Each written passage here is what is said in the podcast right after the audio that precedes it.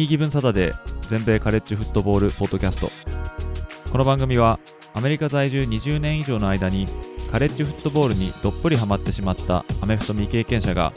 このスポーツの素晴らしさを素人の目線で伝えていくポッドキャストです。NFL のことは知っているけれどカレッジフットボールのことはよくわからないという方やもっとカレッジフットボールのことを知りたいという方に少しでも有益な情報をお伝えしていきます。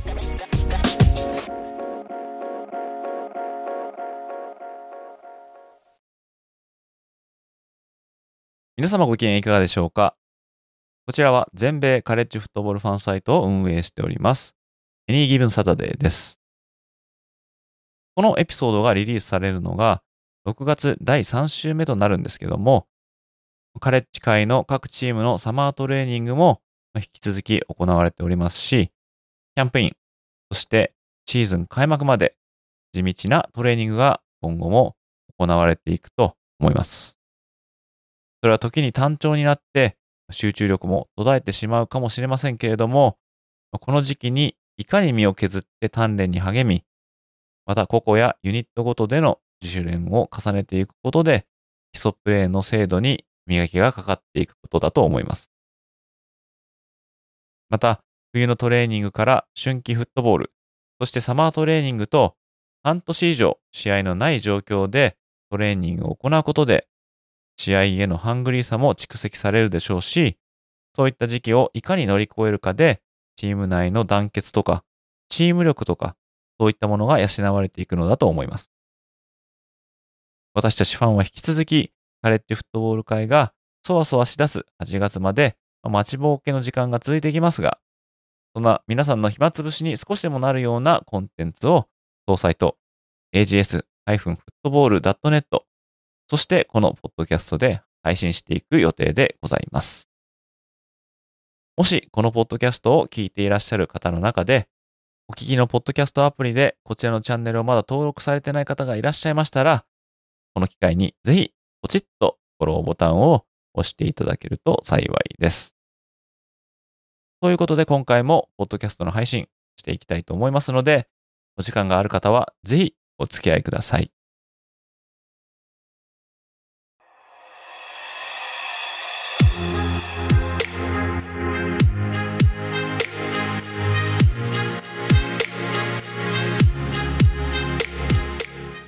でですね、まずはですね、最近のニュースをですね、一つだけ、えーお届けしようかなと思います。えーこちらですね、ビッグ10のですね、テレビ放映権の話、これをちょっとしたいなと思います。ビッグ10というのはですね、主に北の方にあるですね、えー五大湖周辺および、まあ、その近辺えーにある大学の集まりですね。現在は14チームの構成となっておりますけども、まあ私もですね、ポッドキャストやら、サイトの方で、このビッグ10がですね、2024年から16チームになると。こちらですね、USC と UCLA が入ってくるわけですね。こういったですね、えー大所帯になる。まあこの話はですね、ちょこちょこしてるんですが、でこのビッグ10ですね、今年からカンファレンスのコミッショナーにですね、トニー・ペティートっていう方が就任しました。でこのトニー・ペティートさんが就任したっていう話はですね、まあ、過去のエピソードでもご紹介して、彼のバックグラウンドとかですね、お話ししたんですけども、でこのペティートさんは3月からですね、正式に就任して、まあ、活動をま始めてるんですが、USC と UCLA が2024年から入ってくるということで、それ以降のですね、ビッグ10のスケジュールの調整にまあ大忙しだったみたいなんですけども、このビッグ10のですね、スケジュールに関しては、前回のポッドキャストでも詳しくご紹介したんですが、ただ、新しいコミッショナーとしてですね、このペティートさんがやるべき課題っていうのはですね、まあ、たくさんあって、まあ、その中にですね、予期せぬ事件が起きたということなんですね。えーまあ、何が起きたかっていうとですね、まあ、前任のビッグテンコミッショナーだったケビン・ワレンさんっていう人がいるんですが、この方がですね、コミッショナーとしての最後の大仕事みたいな感じで、アメリカの大手スポーツメディアである FOX、CBS 並びに CBS スポーツ、そして NBC 並びに NBC スポーツ、このメジャーメディアカンパニーとですね、向こう7年で7ビリオン。これ7ビリオンダラーだったらですね、2023年6月時点の為替レートで言うと、約9759億円。もう1兆に近い、こんなですね、超巨額なディールを取り付けたんですよね。まあ、日本の感覚ではちょっと理解しがたいと思うんですけども、で、この契約っていうのが交わされたのが、昨年2022年の8月なんですね。で当時はですね、この巨額な数字ばかりが一人歩きして、ビッグ10、並びにこの当時のコミッショナーだったワレンさんの、まあ、高笑いだけが聞こえてくる、そんなような印象だったんですね。えしかしながらですね、実際このペティートさんが新たなコミッショナーとして就任した後に、この契約の中身を見てみると、これはかなりずさんだったということなんですよね。で例えば、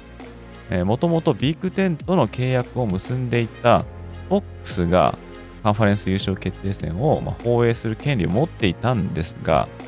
にもかかわらず、ワレンさんは勝手にその放映権を NBC に与えてしまったと。でそのことで、カンファレンスは FOX に4000万ドル、こちらは1ドル100円計算だと約40億円、こちらの方を支払わなければならなくなった。で、またそれとはまた別に、2020年度シーズンに新型コロナのですね、大流行で、ビッグ10のですね、開幕が、ま遅れまして、で、そのせいで試合数が激減したんですね。そうすると、ビッグ10の試合の放映権を持っていた FOX、彼らにとってはですね、試合が減ってしまったので、大損害を被ったわけですね。で、その補填として、FOX に2500万ドル、こちらは約25億円、こちらも支払わなければならなくなってしまったと、まあ、いうことでですね、まあ、こちらはですね、ケビン・ワレンさんがもし開幕を渋っていなければ、ひょっとしたらここまで巨額の補填というか、損害賠償みたいな、そんなことしなくてよかったんだと思うんですけども、で、今年からですね、新たに NBC がプライムタイム、東部の時間で言うと、まあ、夜8時ですね。こちらのプライムタイム枠の権利を、まあ、ワレンさんが、まあ、NBC に与えたんですね。ただですね、これまで歴史的にビッグ10は11月以降は、まあ、学業的な理由とか、あとは選手の健康面を考慮して、ナイトゲームは組まれてこなかったっていうのが、まあ、恒例というか、まあ、暗黙の了解みたいな感じだったんですね。ただこのケビン・ワレンさんはそれを無視して、NBC にナイトゲームを今やってもいいよみたいな感じな、そんな契約を結んでしまったんですね。で、このプライムタイムのナイトゲームというのはシーズン最後まで開催されるということで、でこれまでは11月以降はですね、ナイトゲームなかったのに、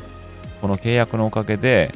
え、ビッグ10のチームはですね、ナイトゲームをしなければいけなくなったということなんですね。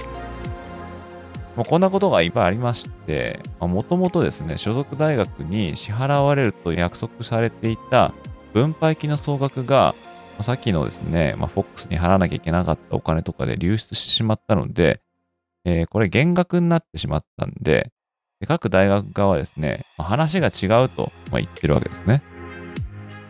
それもこれも、この契約をずさんに結んでしまった、ま前コミッショナーのケビン・ワレンさんのまあ、最後っぺという、まあ、わけなんですよね。特にですね、今さっき言ったこの11月以降にナイトゲームをしなければいけないっていうことに関して言えば、ミシガン大学、オハイオ州立大学、ペンシルバニア州立大学、この3校は特に不満を表明しております。で何よりもですね、こういったことが大学側に何の相談もなく決まってしまったということに、まあ、どうやら怒りを覚えているようなんですけれども、まあ、当然ですね、この新しいコミッショナーのペティットさんはその契約提携には関わってないわけで、まあ、彼にしてはその尻拭いをさせられているだけなんで、まあ、彼にも批判が降りかかっていくっていうのはちょっと、まあ、かわいそうかなっていう感じしますけれども、まあ、そういったことを組んで、今回のプライムタイムのナイトゲームに関して言えば、いや反対している今の3チーム、ミシガン、オハイオステート、ペンステート、こちらの方は、まあ、この事情を組んで、まあ、今年は開催に承諾したけれども、まあ、この後は契約内容をちょっと変えてくれみたいなことをまあ言ってるみたいですね。で、実際、オハイオステートは11月11日にミシガン州立大学とのナイトゲームを、まあ、彼らの意を介せずに開催しなければならなくなったということなんですけれども、このミシガン州立大学とのナイトゲームは、彼らがプレイするナイトゲームとしては、これまでのオハイオステートの歴史上最も遅い時期に行われるナイトゲームになるということで、このことからもいかにですね、ビッグ10のチームが11月以降、ナイトゲームをやらなくなっていたっていうことをま証明してると思うんですけども、まあ、といった感じでですね、一見ビッグ10は、まあ、今挙げたネットワークの、まメガディール、まあ、約1兆円ですね。このメガディールを結んで、まあ、ウハウハになってると思われていたんですけども、実際蓋を開けてみたら、その内容がとんでもなかったということで、まあ、これまでですね、評判がですね、もうすでに良くなかったっていうケビン・ワレンさん、彼の仕事のできなさが、まあ、再び浮き彫りになってしまったと、まあ、いうことかなと思うんですが、ま、このケビン・ワレンさんはですね、え、昨年末にシカゴベアーズの CEO になるためにですね、ビッグ10のコミッショナーを、まあ、退いたんですけども、ま、こんなんでベアーズは大丈夫なのかななんてですね、え、心配も、ま、ちょっとしたくなって、え、しまいますよね。あとですね、ついでというわけではないんですけども、もう一つニュースの方をこちらご紹介したいと思います。え、こちらですね、ノートルダム大学の athletic director、ジャック・スワーブリックさんが2024年に引退するという話です。まあ、 athletic director、これは訳して AD と呼ばれますけども、こちらは体育局長と訳すことができると思いますが、その体育局を一手に預かっている一番偉い人、これが AD ということですけども、まあ、スワブリックさんはノートルダム大学出身で、スタンフォード大学で法律を学んで、28年間法律事務所でアメリカのジムナスティックス、こちらは機械体操ですね。こちらの協会の顧問弁護士などを務めてきました。そして2008年に母校であるノートルダム大学の AD に就任して、えー、以来ここまで15年間アスレティクスをまとめてきました。来年引退ということで合計16年間 AD でいることになるんですけども、まあ、少し前に紹介したですね、アイオワ大学の AD で今期限りで引退されるゲリー・バータさん。この方が17年 AD を務めたということをこの話したんですけども、こちらはですね、まあ、現役の中では2番目に長い勤務期間ということで、16年のスワブリックさんも AD の中では長期間の在任だったということがわかると思います。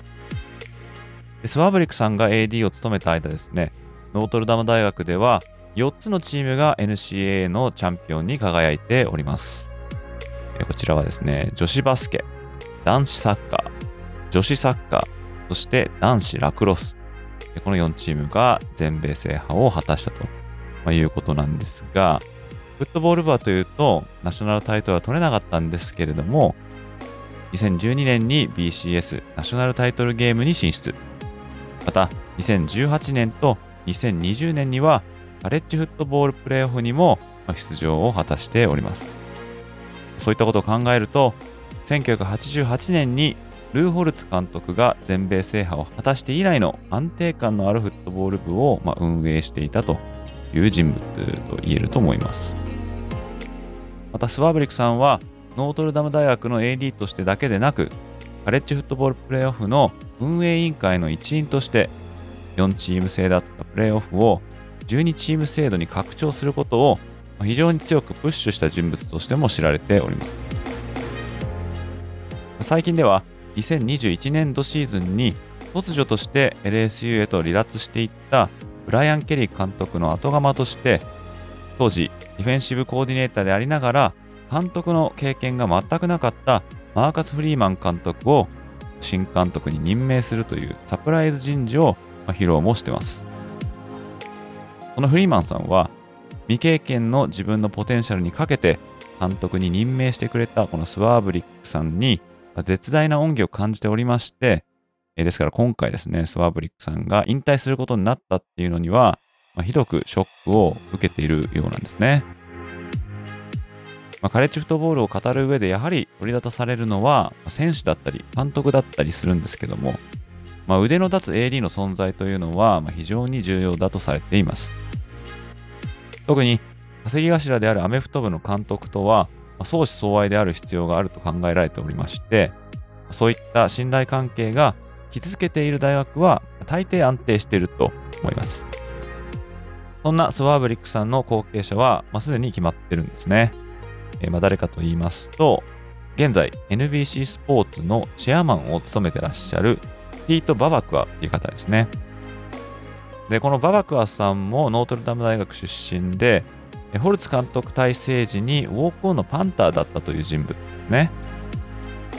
でまあ、彼が勤めてます NBC っていうのは、ノートルダム大学のホームゲームの独占放映権を持っておりまして、そういった関係から、まあ、ノートルダム大学との縁は非常に深い人物だとされています。スワーブリックさんの引退は来年となりますが、ババクアさんは今年7月から AD 補佐として就任して、1年間かけてスワーブリックさんからの実技業務を行っていくことになると思いますけども、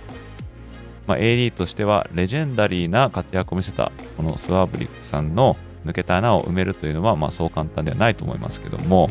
まあ、フットボール部ないし、その他の、えー、ノートルダム大学のスポーツの繁栄に際し、新 AD となるバワクワさんの手腕というのは、非常に注目が集まるところです。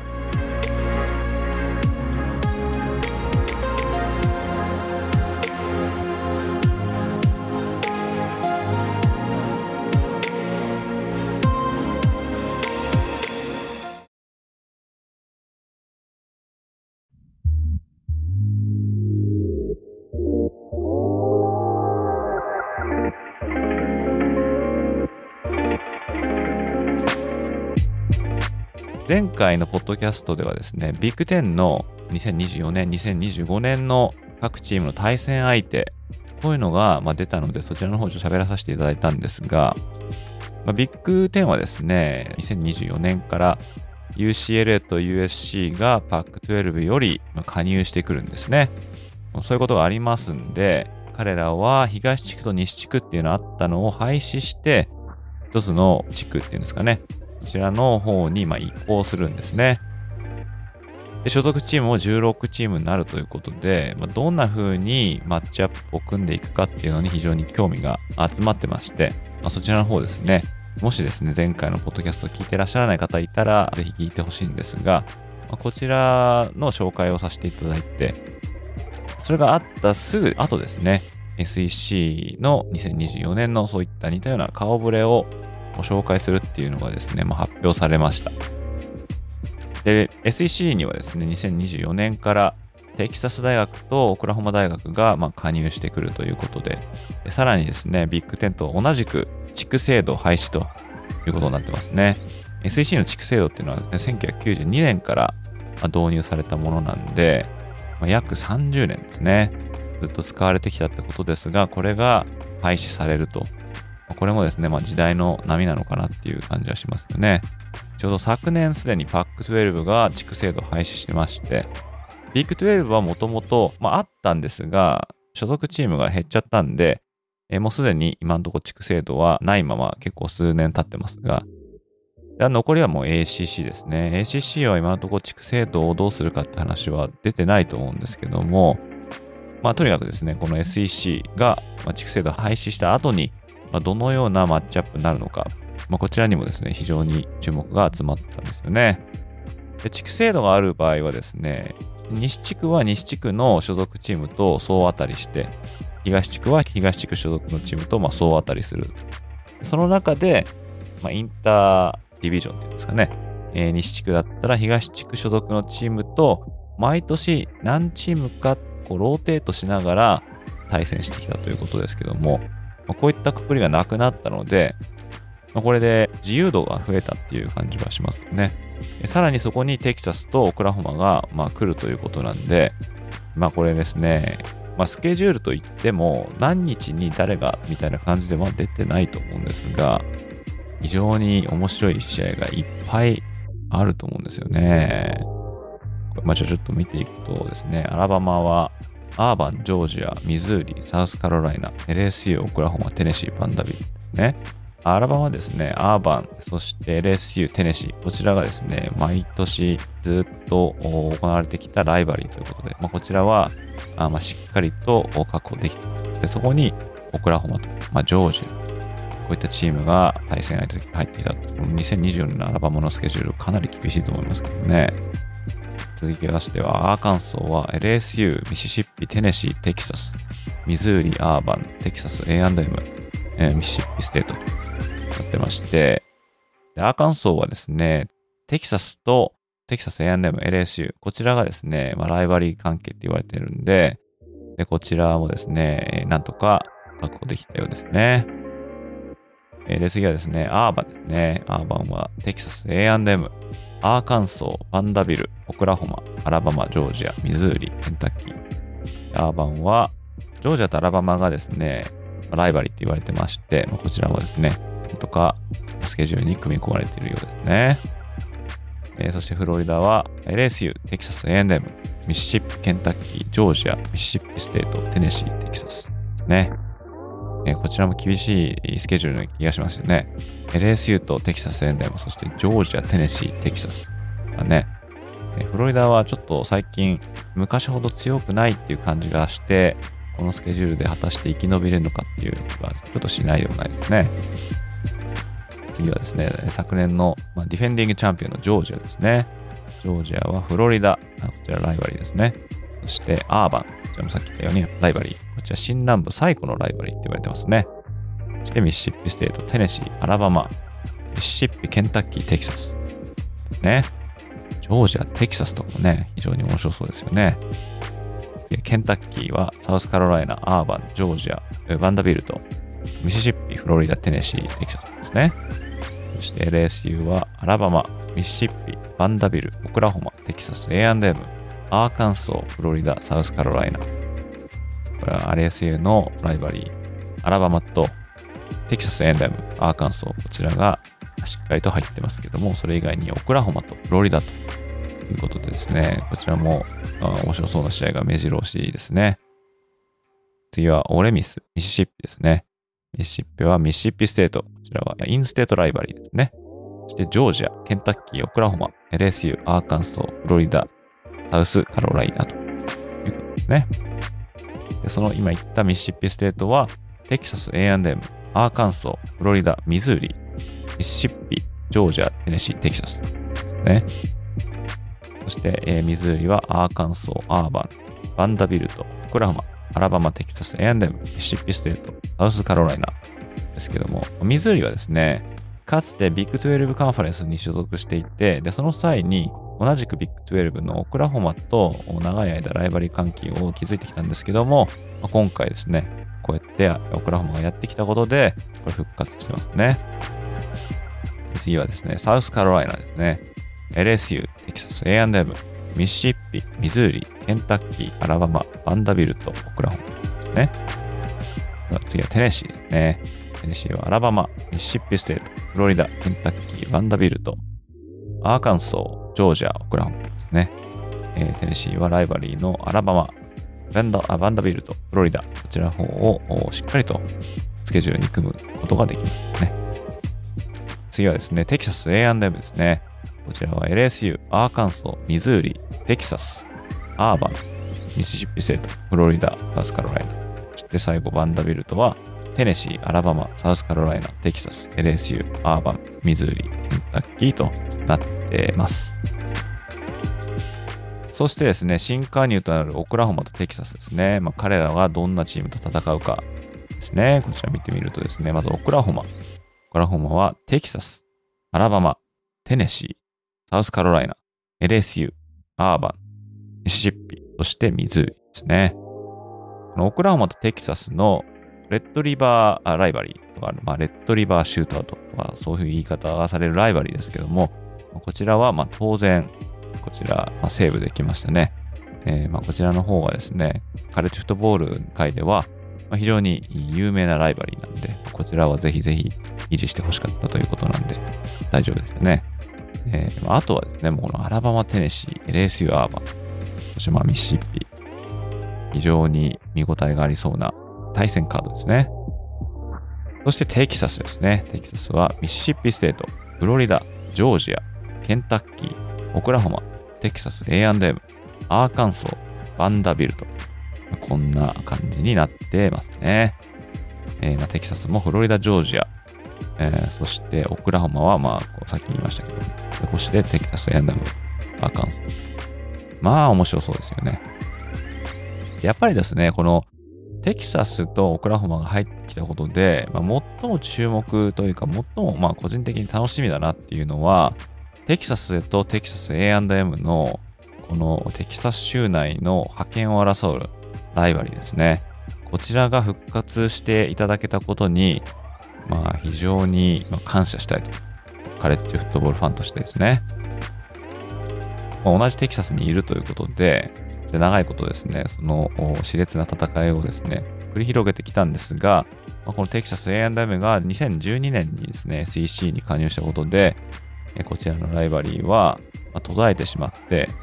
これはですね、まあ、ノンカンファレンス、交流戦みたいな形で2チームともですね、まあ、もし手と手を取り合ってですね、やりましょうっていうふうになってればですね、続いたんだと思うんですが、両校ともですね、そういうことせずにですね、途絶えてたんですね。これは結構寂しかったですね。でも今回ですね、テキサスがこっち来たことで、えこの偉大なライバリーが復活ということでですね、ま非常に楽しみですよね。このオクラホマとテキサスが2年前にですね、まこちら SEC に入るっていうことが電撃的に発表になった時はですね、ま非常に賛否が沸き起こったんですね。まあ、結局金目当てかみたいなね、感じですね。SEC が、ま非常にメディアの放映権とかで、えー、すこぶるですね、羽振りがいいんで、えー、で、オクラホマとテキサスが所属しているですね、ビッグ12はまあそうでもないということなんで、で、またこの全米の勢力図のことを考えると、この SEC はすでにもう最強カンファレンスって言われてるところにですね、このオクラホマ、テキサスが入ってきたら、もうバランス崩れまくりじゃないのかと。まあそういうようなこともあったんですが、まあ、この時間が置かれてですね、まあそういった批判の声がだいぶ沈静化してまして、で、まあこういうですね、マッチアップをこう見せられると、もう今はもうそういったことよりもとにかくこの様々な対戦が楽しみというですね、方に、まあみんなそういう考えになってきてるとは思うんですけども、まあ、個人的にもですね、楽しめるマッチアップがたくさんありますね。まあ、以前ですね、このマイアミとか、あとバージニアテックとかですね、えー、まあ、ビッグイーストっていうカンファレンスが昔ありまして、で、そちらはですね、今現在パー5って呼ばれてますけども、まあ、当時のナショナルチャンピオンシップを決める、まあ、枠組みというのが BCS、ボールチャンピオンシップシリーズっていうのがあって、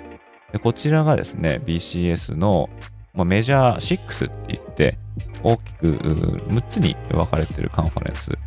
こちらのうちの1つがビッグイーストだったんですね。このビッグイーストの、まあ、尾として活躍していたっていうのが、まあ、マイアミだったり、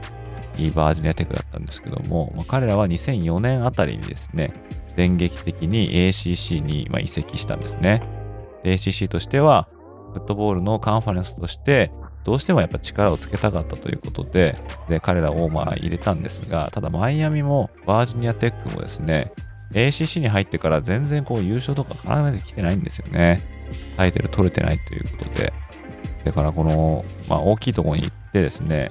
えー、まあ隣の芝は青く見えるみたいな感じで来たんですが、マイアミもバージニアテックも ACC で、まだちょっとそこまでのですね、ポテンシャルを、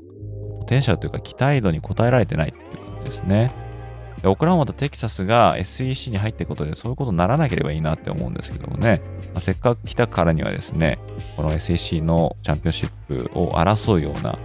ことになってほしいと思いますね。まあ、今のところですね、SEC タイトルゲームに出場してるっていうのは、まあ、最近で言えばアラバマ、ジョージア、LSU、うん、なんか同じようなメンツが入れ替わり立ち替わりっていう感じなんで、でここにですね、オクラホマとテキサスがこう食い込んでくれると、を見てるものを楽しませてくれるんじゃないかなって思いますよね。まあ、そんな感じで、まあ、こちら2024年なんで、ちょっとまだなんですが、今から楽しみな感じになってますね。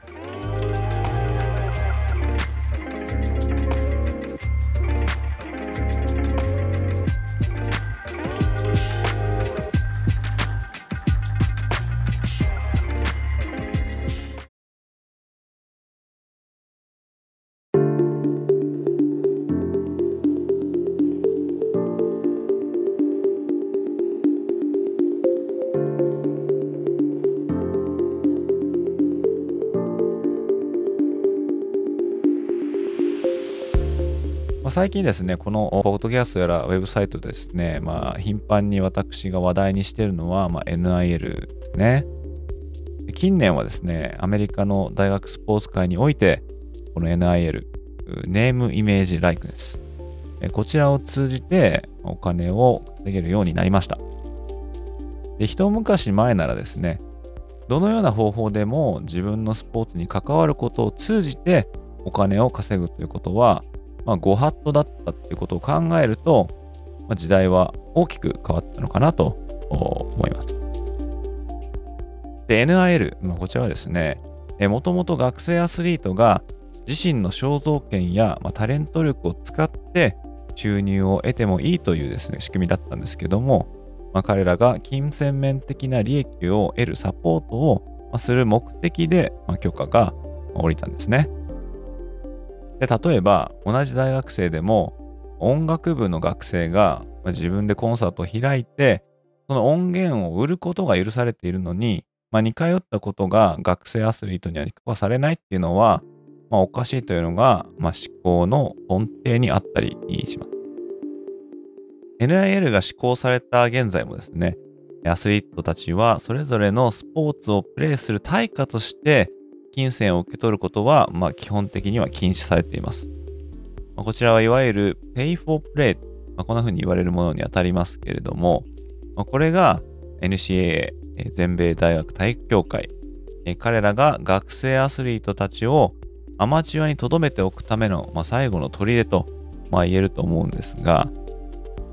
ただ、いい選手を獲得しようとする大人たちは、まあ、様々な手を使って、有能リクルートたちを自分の懐に入れようと、日々試みております。で、NIL も同様で、そういった大人たちが巨額の NIL ディールを餌に高校生たちを釣っている、ないし、転校生たちを釣っている。こういった状況は、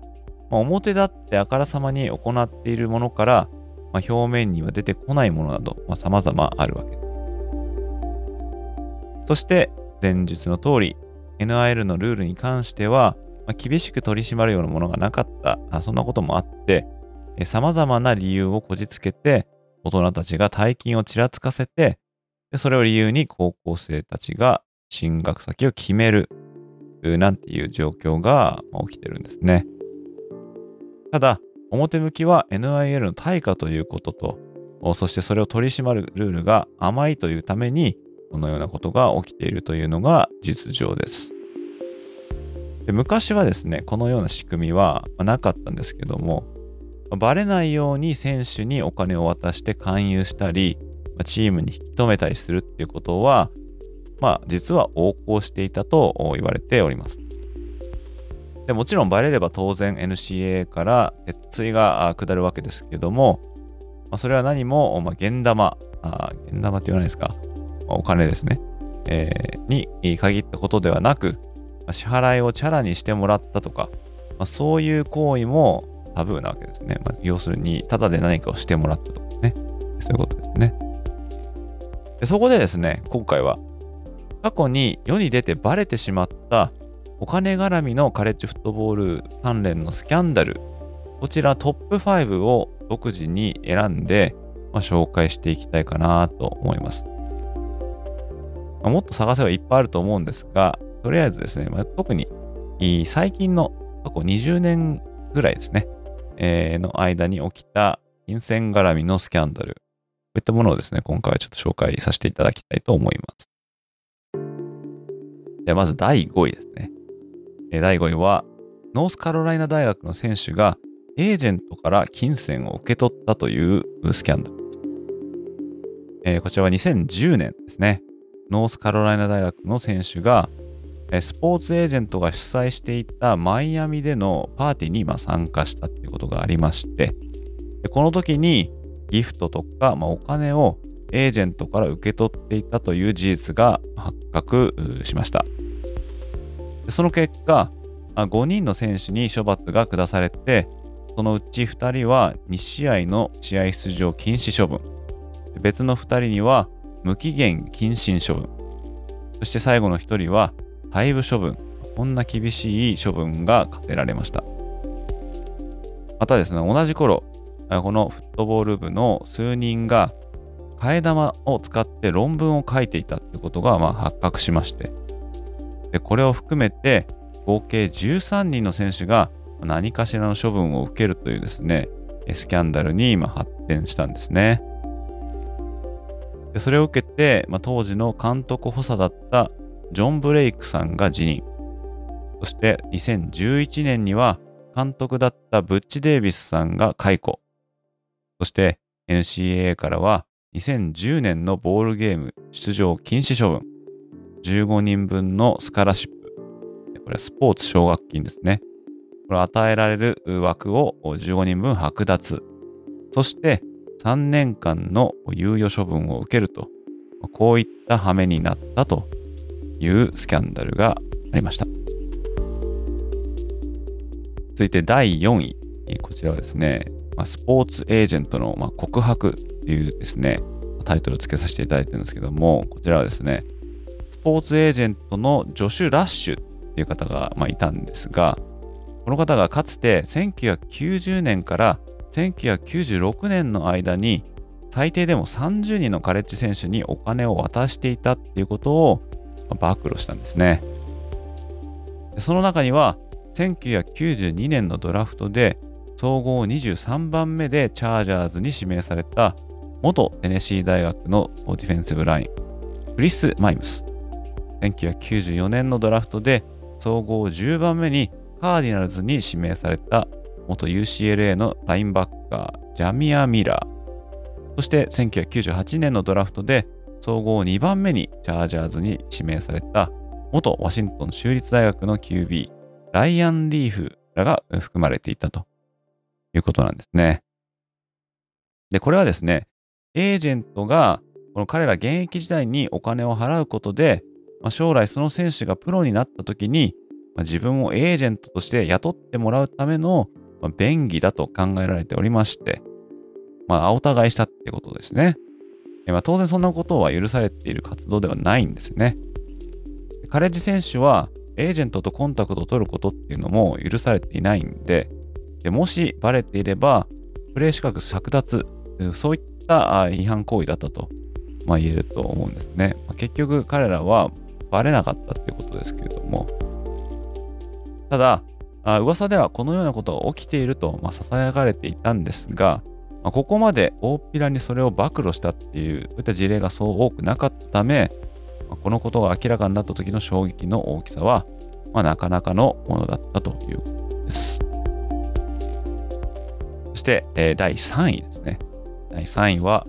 レジー・ブッシュのスキャンダルです。で2005年にですね、カレッジフットボール界を駆け抜けて、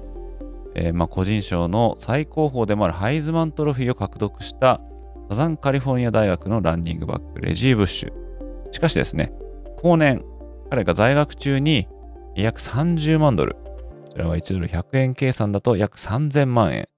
こちらをエージェントから受け取っていたっていうことが、あ後に発覚してしまいます。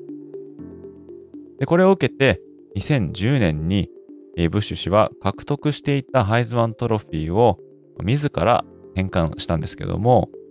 まあ、このトロフィー受賞者が自らトロフィーを返還したっていうのは、まあ、後にも先にもこのブッシュ氏のケースが初めてのことだったと、まあ、いうことなんですが、さらに彼が所属していたサザンカリフォルニア大学には、重い制裁が下されてしまいます。で彼がお金を受け取った日以降の大学の勝利数、こちらが全て剥奪されてしまいました。こちらは2004年の最後の2試合、そして2005年の全記録ですね。またそれによって、2004年にサザンカリフォルニア大学が手にしていた全米優勝も記録からはなんと剥奪されてしまいました。2010年と2011年のボールゲーム出場も禁止されてしまって、さら2010年から3年間スカラシップを与えることができる数が30人分も削減されてしまったということでですね、お金に絡むスキャンダルが NCAA をどれだけ怒らせるかっていうのが、まあ、明らかになった、まあ、事例なんじゃないかなと思います。この時を境にですね、サザンカリフォルニア大学は約10年間ブッシュ氏との関係を断ち、で彼はキャンパスに足を踏み入れることすら許してもらえなかったんですが、まあ、10年経った2020年に、まあ、ようやく関係を修復したんですね。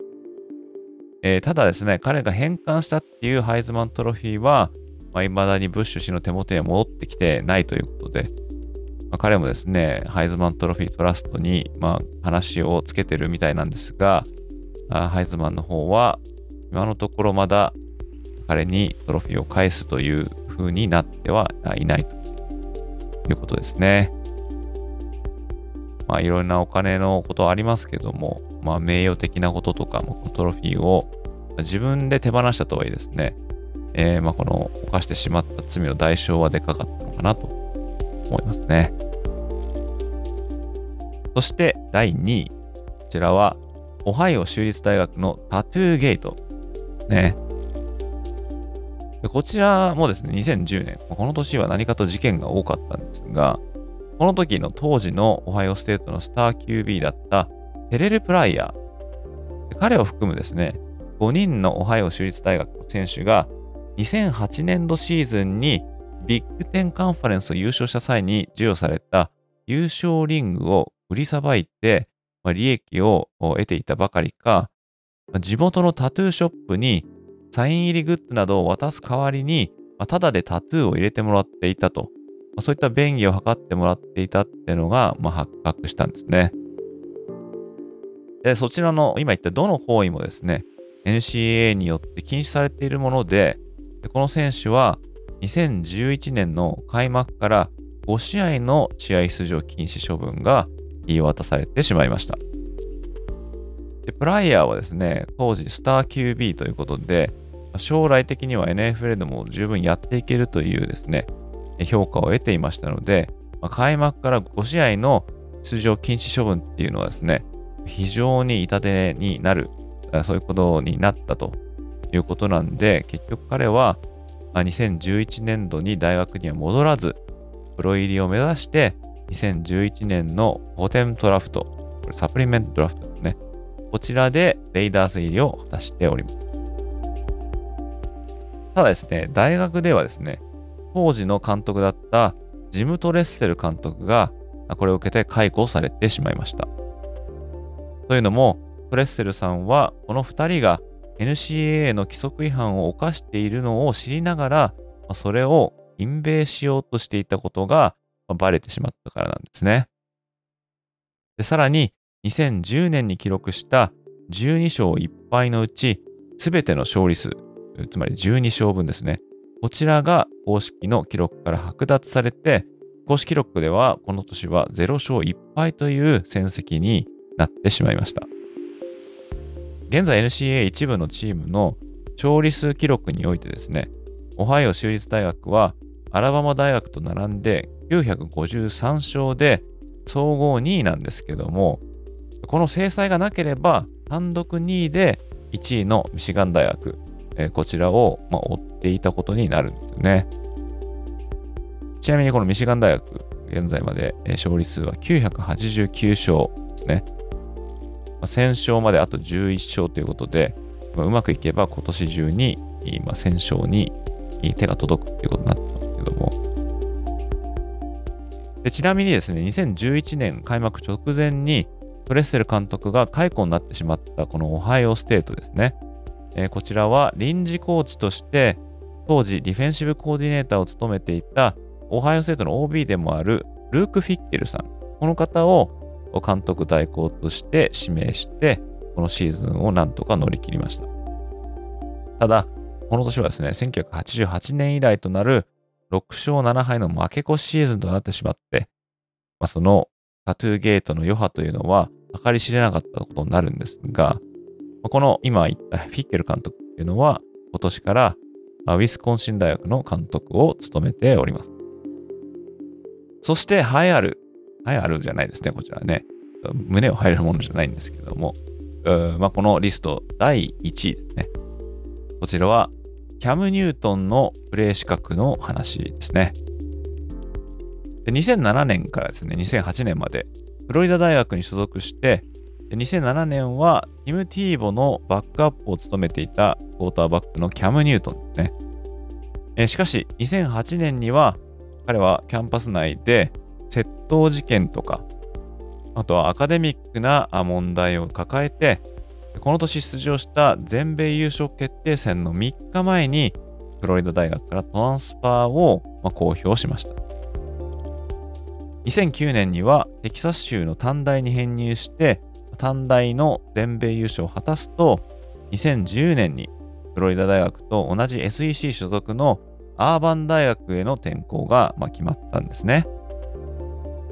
しかし、アーバン大のキャンパスを踏む前に、彼を同じくリクルートしていたミシシッピ州立大学に対して、このキャム・ニュートンのお父さんがですね、息子がそちらでプレーするためには、スカラシップだけでなく、最大で18万ドルを用意する必要があると言って、このミシシッピステートに迫っていたということが明らかになってしまいます。当然こういった行為は NCA ルールの違反でありまして、ニュートンがアーバン大学に入部してシーズンが開幕した後もこの話で持ちきりだったんですが、レギュラーシーズン終盤にですね、ついにニュートンのプレー資格が無効という決断が、ま、下されてしまいます。ま、ただ、SEC 優勝決定戦の前日までに、えー、このニュートンのプレー資格っていうのはまあ回復するんですが、これはニュートンの父親が単独で行っていた行為であって、まあ、ニュートン自身、さらにアーバン大学はこのことに関して全く関与していなかったということが、ま、証明されたからなんですね。こうして無事に SEC タイトルゲームに出場したニュートン率いるアーバン大学は、サウスカロライナ大学に56対17と対勝して、ニュートンはそのままハイズマントロフィーを獲得しますが、もし NCA が下したプレー資格剥奪っていうのが、まあ、回復されていなければ、このトロフィー受賞は幻と消えていたことになると思います。ちなみに、この時のアーバン大学は全米1位チームとして2位だったオレゴン大学と BCS ナショナルタイトルゲームで激突。で、このオレゴン大学を22対19で下して、見事13勝無敗で全米タイトルを獲得したということなんで、まあ、ニュートンのことがもし黒だったとしたら、ひょっとしたらアーバン大学の優勝もなかったかもしれないということですね。で結局、ニュートン側への金銭の譲渡っていうのは、アーバン大側からはあま確認されなかったんですが、まあ、父親単独でこのことをやったということに、まあ、疑問の声は、まあ、未だ残ってますしで、単独の行動であったとしても、選手を特定のチームでプレーさせることにインセンティブを要求するというこの行為自体が明るみに出たことで似たようなことが、まあ、他でも起こっているのではないかという疑念を生むにはですね、まあ、十分な事件だったとまあ、いうことですね。まあ、そのキャム・ニュートンのポピュラリティ、そしてこのアーバン大学がナショナルタイトルを取るために争っていた、まあ、このですね、ことの大きさが2010年のですね、このアーバン大学のシーズンにずっと付きまとってっていうことなんで、まあ、結局白だったんですが、まあ、かなりグレーだったんじゃないのかなという感じが、まあ、してならないんですね。で、この他でですね、まあ言うとですね、まあ、最大のこのお金絡みのスキャンダルといったらですね、サザンメソディスト大学なんじゃないかなって思うんですよね。でこのサザンメソディスト大学 SMU って訳すんですが、まあ、彼らはですね、1980年代に選手に不正に金銭を譲渡して、でまたリクルーティング違反を頻繁に起こしたっていうことによって、なんと1年間の対外試合禁止というですね、まあ、今まででも最大の厳しい制裁を食らいました。えー、これがですね、まあ、俗に言うデスペナルティってやつなんですけれども、1987年の1年間の全ての対外試合禁止、これが下されただけでなく、えー、まあ、彼らにはですね、えー、以下の制裁が、まあ、下されました。まず一つは、1988年と1989年のボールゲーム出場禁止処分。そして、向こう4年間で55人分のスカラシップの削除。最大9人チームにおけるコーチ陣の数を5人にまで減らされたと。そして、キャンパス外でのリクルーティングの禁止と。こういったですね、重い処分を食らわされたっていうことですね。1987年の試合ができなかったことと、あとこのスキャンダルで多くの選手が、ま流出してしまったということで、まあ、翌年ですね、1988年度、シーズンは迎えてもいいよっていうことだったんですが、戦力的にですね、それを行うだけのものが残っていないと判断した大学側は、翌年である1988年も自主的にシーズンをキャンセルなんですね。で、これ以前には1981年と1982年にナショナルタイトルを取った SMU だったんですけども、このデスペナルティのおかげで、えー、彼らの戦力がガタ落ちしてしまって、まあ、以降ですね、現在まで完全に立ち直ることはできて、まあ、ないということですね。これがですね、今までで考える最大級のお金絡みのスキャンダルに対する制裁だったんじゃないかなって思いますね。まあ、NCA の仕事の大きな一つにはですね、アマチュアリズムを守るということが、まあ、挙げられます。NIL でお金を得ることは、まあ、アマチュアリズムを逸脱することにはならないというふうなことになってますけれども、まあ、いつの時代もですね、ルールを最大限に利用して、まあ、利益を得たり、まあ自分の思い通りにしようとする大人が、まあ、現れたりとか、またそれをなすためにルール違反を犯すというまあ大人も、まあ、出てくるというのは、あまあ、世の定めなのかなと思ってしまうんですが、もちろんルール違反であることを承知の上でお金を手にする学生アスリートには、まあ、制裁は下されるべきなのかなと思いますけれども、まあ、お金至上主義になりつつあるというかもうなってますが、こちらの現在のカレッジスポーツ、特にフットボールやバスケットボールには、まあ、ちょっとした不安を感じずには、まあ、いられないということですね。制裁とか、そういう規模もですね、またアメリカと日本で比べると、まあ、えらい違いなのかなって思うんですが、まあ、やっちゃいけないことはやっちゃいけないとまいうことですね。収入の額がどんどん上がってますんで、それに応じてですね、罰金の数も上げていかないと、まあ、痛いと思ってもらえないわけですね。なんで、こういった事件が、規模が多ければ大きいほど、罰金とか、この他に追随する処分っていうのは、どんどん厳しくなっていくかなと。